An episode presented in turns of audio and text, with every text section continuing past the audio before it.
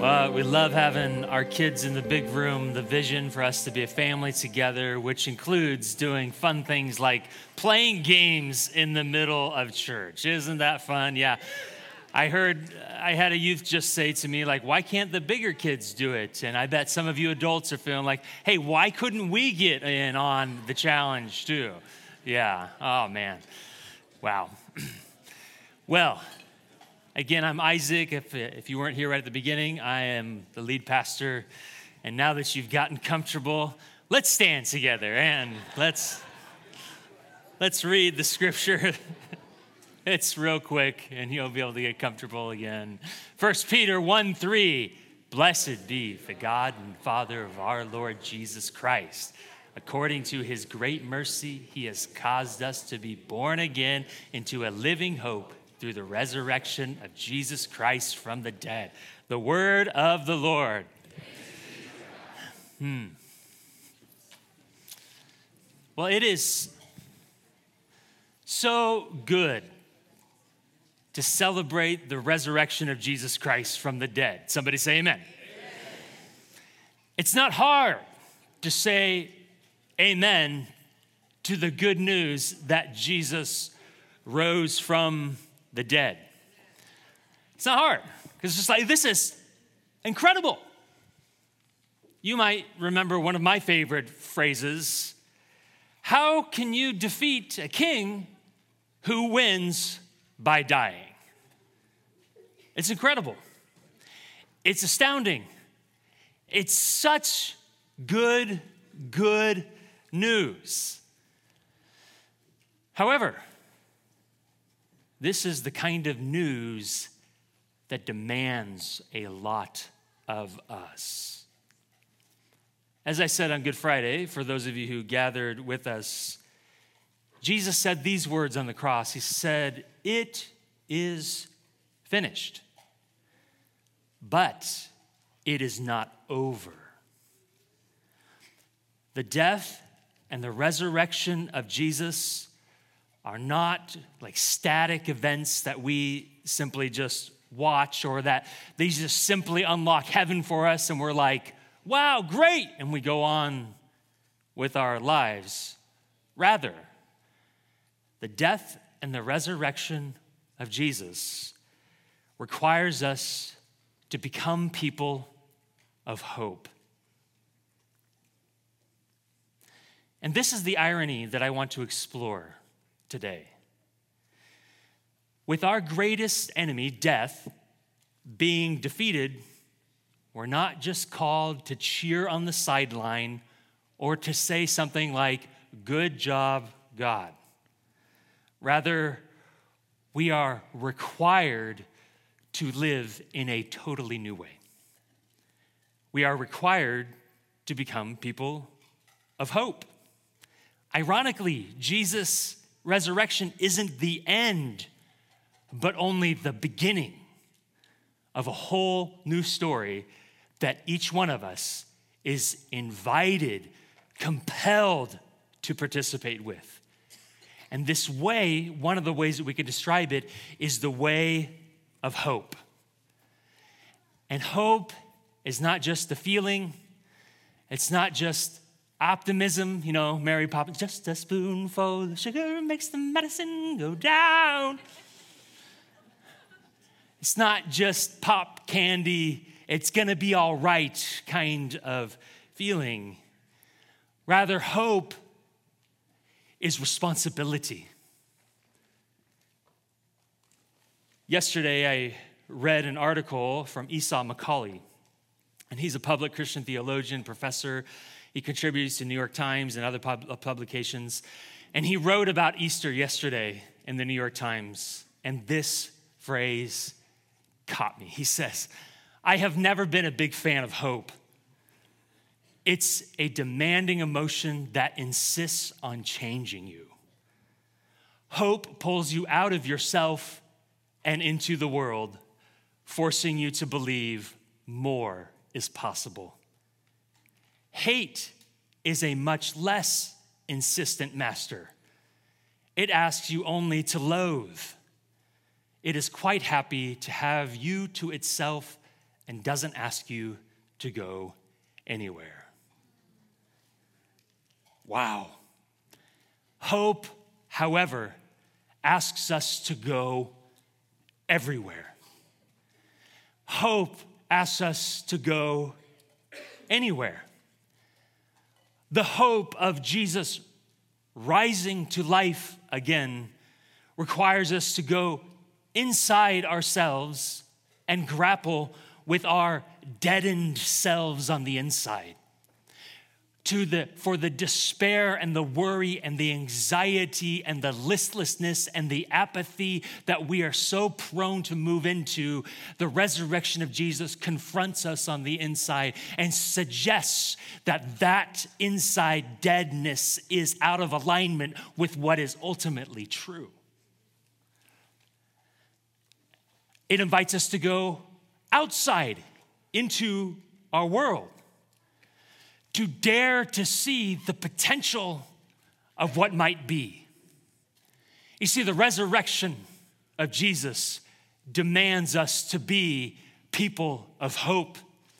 And when we become people of hope, we start to move beyond the patterns and the chains of despair that our world is addicted to and consumed with.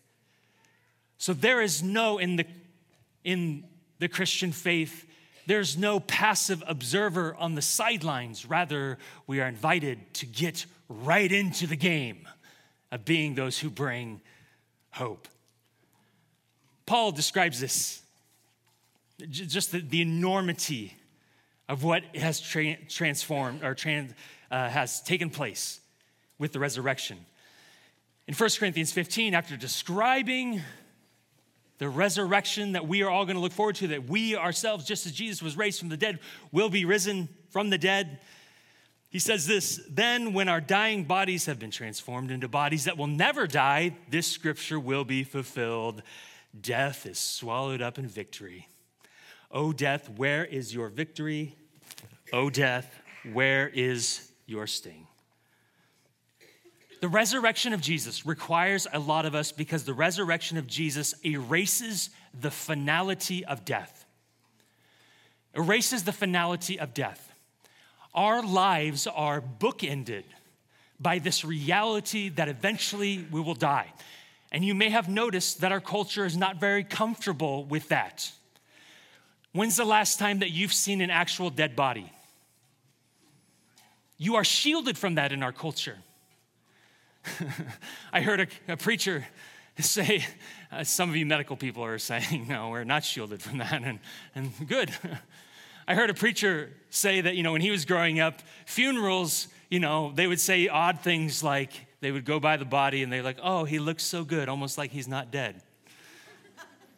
because morticians make the body look more alive than dead. We are incredibly uncomfortable with death, although it does bookend our lives. It is true. But the resurrection of Jesus takes the sting out of that and suggests a new reality that we can all look forward to. So, follow me for a moment. Donnie was talking about the chipmunk that was in prison. Let me just add a little anecdote to that story. It, it, it was, I don't know, a week that we had the chipmunk in our house, and we set that trap it, it was like two weeks. We set that trap several times, and it was, you saw it with the blueberry. That blueberry was in the trap. It went and got the blueberry and then brought it out and looked at the camera and mocked me. I heard the chipmunk one morning in the, the office running around, and so I went and got the trap and I set it in and I closed the door. And about 10 minutes later, I heard the shunk and I didn't immediately go see it. I rather said, You need to sit in there and think about what you've done.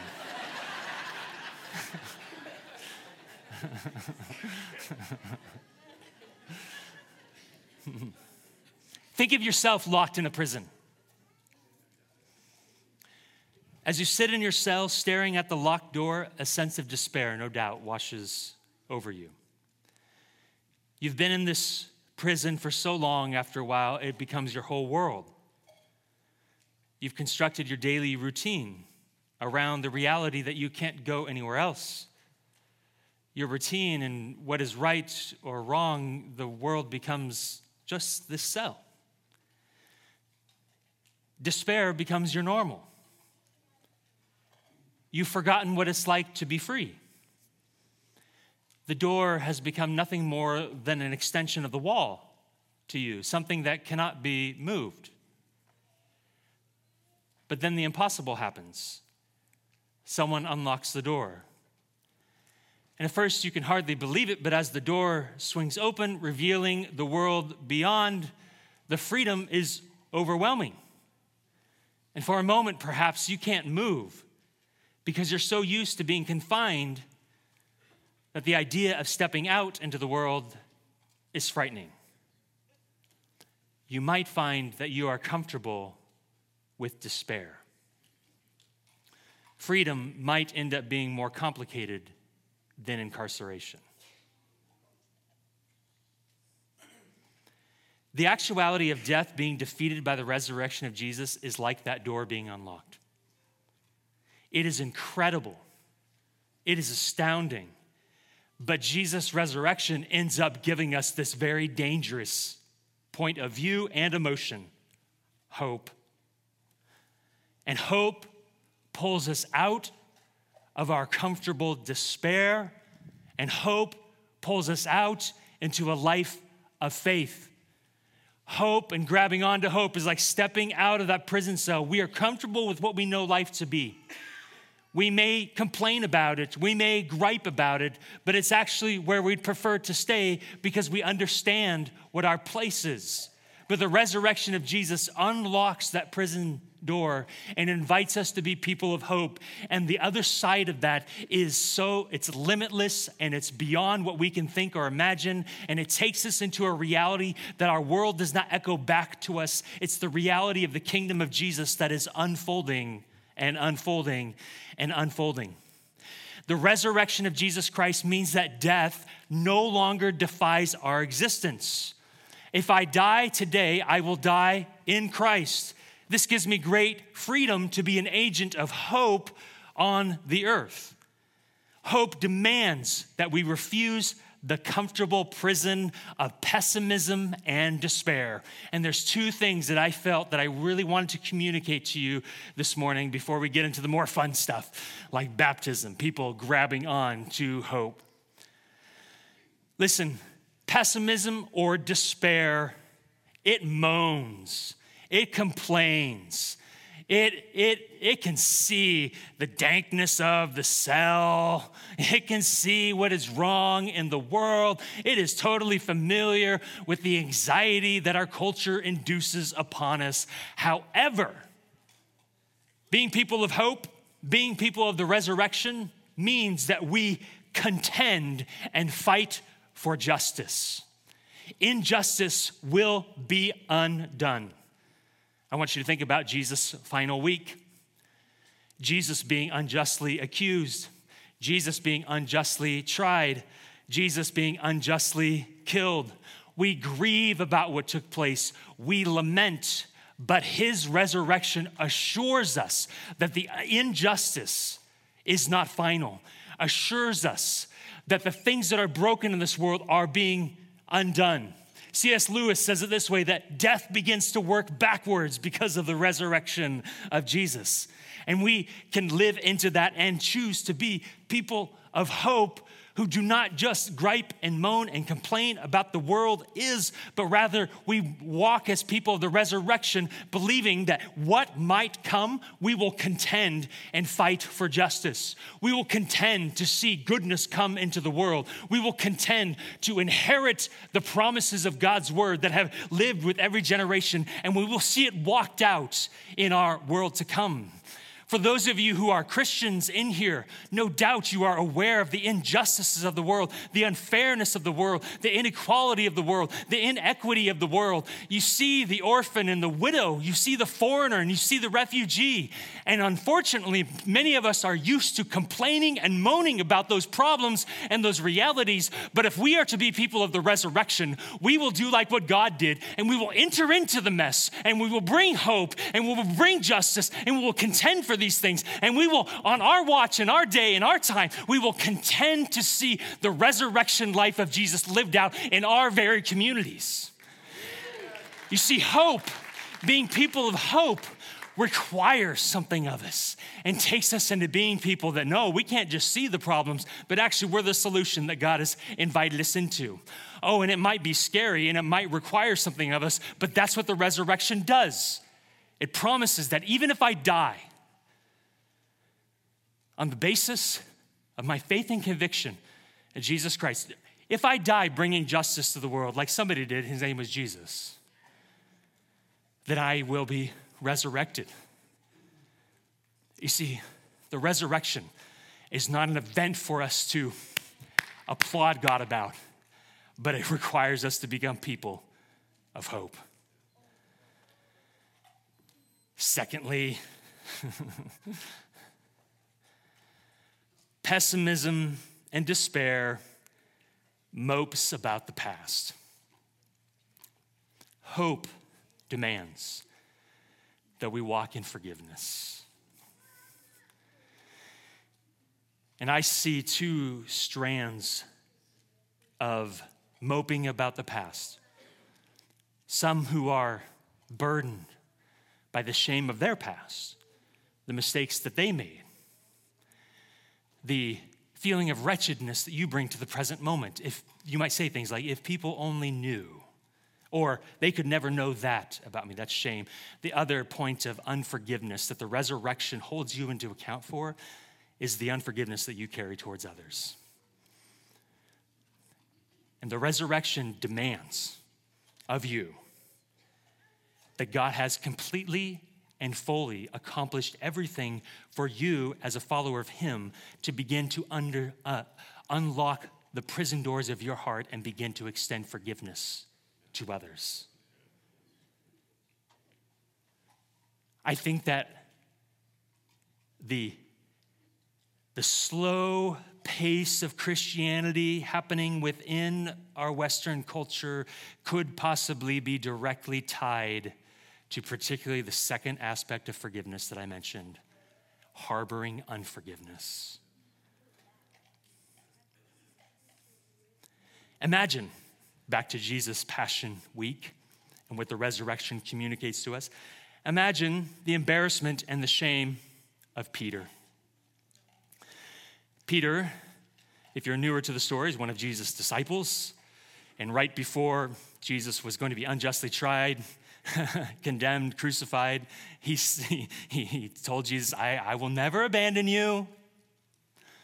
But then we know he did. At Jesus' hour of need, Peter denied even knowing him. And then, with that shame, he had to watch Jesus be crucified. And Jesus died and was put into the tomb. And Jesus, or and Peter, just simply had to live with that shame. Imagine Jesus experiencing the other side of that the fracture of the relationship between himself and Peter, as Peter made these promises and then was not able to fulfill them even at the hour of his great need. And so we have Peter who's living with shame. We have Jesus who is needing to express forgiveness. And we are on both sides of that equation as we walk this life. And Jesus obviously shows us what to do. After the resurrection, Peter is brought to Jesus, and Jesus basically like takes him out for breakfast on the beach. And it's this lovely scene at the end of John. And it's just like Peter and Jesus and, and Jesus basically says, Do you love me? And Peter's like, I do love you. And do you love me? And yes, I do love you. Do you love me? Yes, you know all that there is to know. You know that I love you. And he says, Then feed my lambs. And in this moment, Jesus saying, Feed my lambs, he's extending forgiveness because he's resurrecting the purpose that he had given Peter, in, which would enable him then to be able to walk out the purposes he had for Peter. He's extending forgiveness. And also in that moment, Peter is receiving forgiveness from Jesus. The resurrection demands that we don't mope about the past. That's what despair and pessimism does.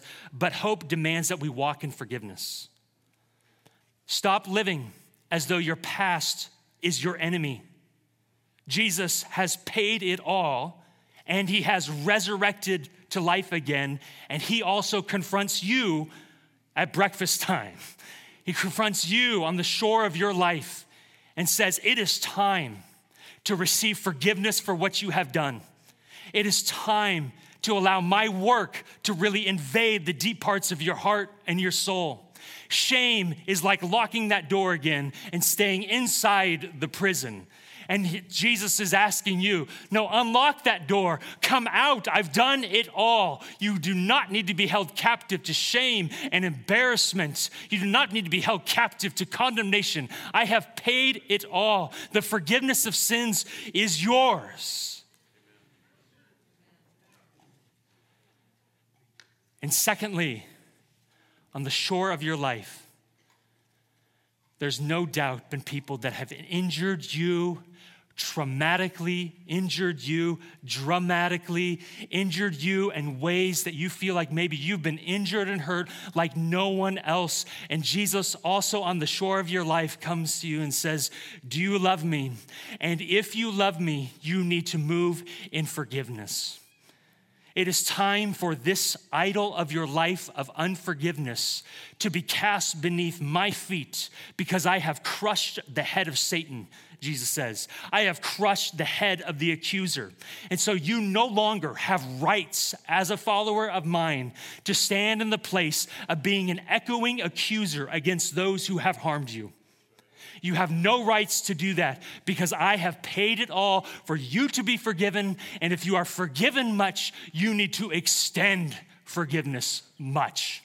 And I can imagine that for some of you, that feels like stepping out of that cell in which you are comfortable, in which you are able to define what you will and what you will not do, and you're being called into freedom.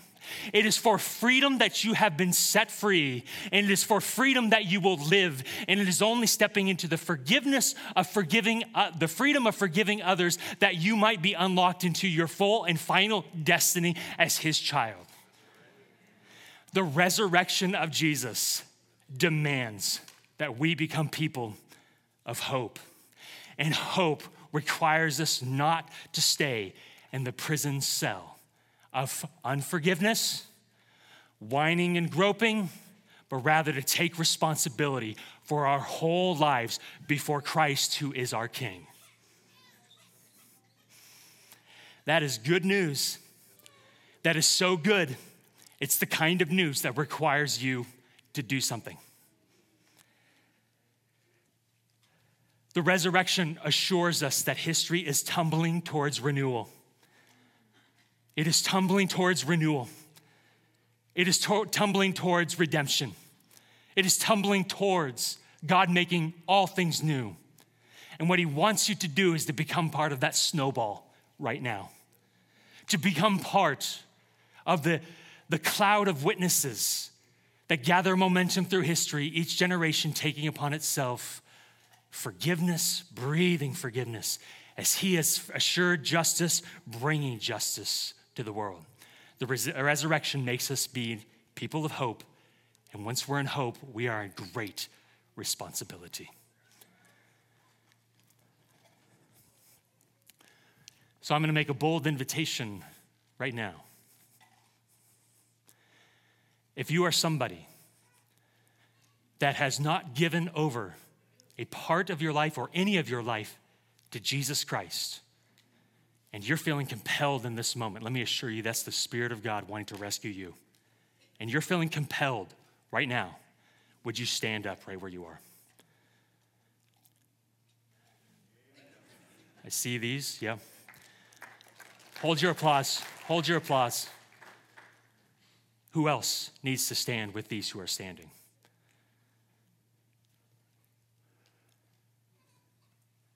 Saying yes to Jesus. Thank you. Who else today, as the scriptures say, choose this day whom you will serve? Who else is being confronted by the gospel of Jesus Christ right now? Second question you're not going to stand alone. Stay standing, but you're not going to stand alone. Who recognizes that you have been holding on to unforgiveness and it's become something of your little cell in which you are comfortable in? Would you stand right where you are?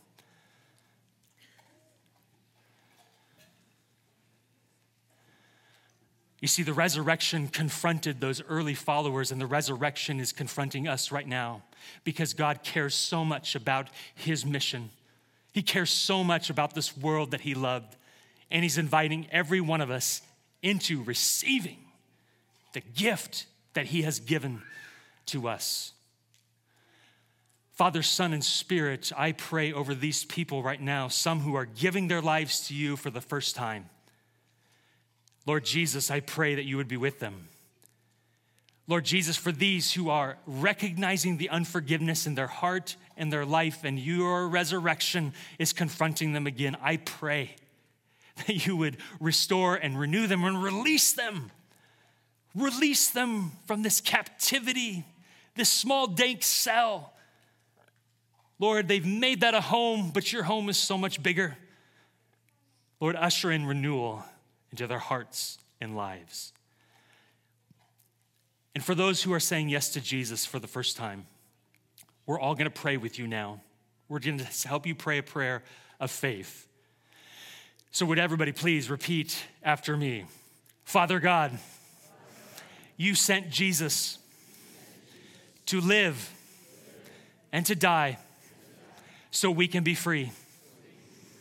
He paid the penalty of sin he rose from the dead, ensuring forgiveness and a new life. I receive that in faith. Jesus, you are the way, you are the truth, you are the life. I come to you and I come to the Father. Holy Spirit, fill me. Help me to follow after you. In Jesus' name. Amen. Whoa.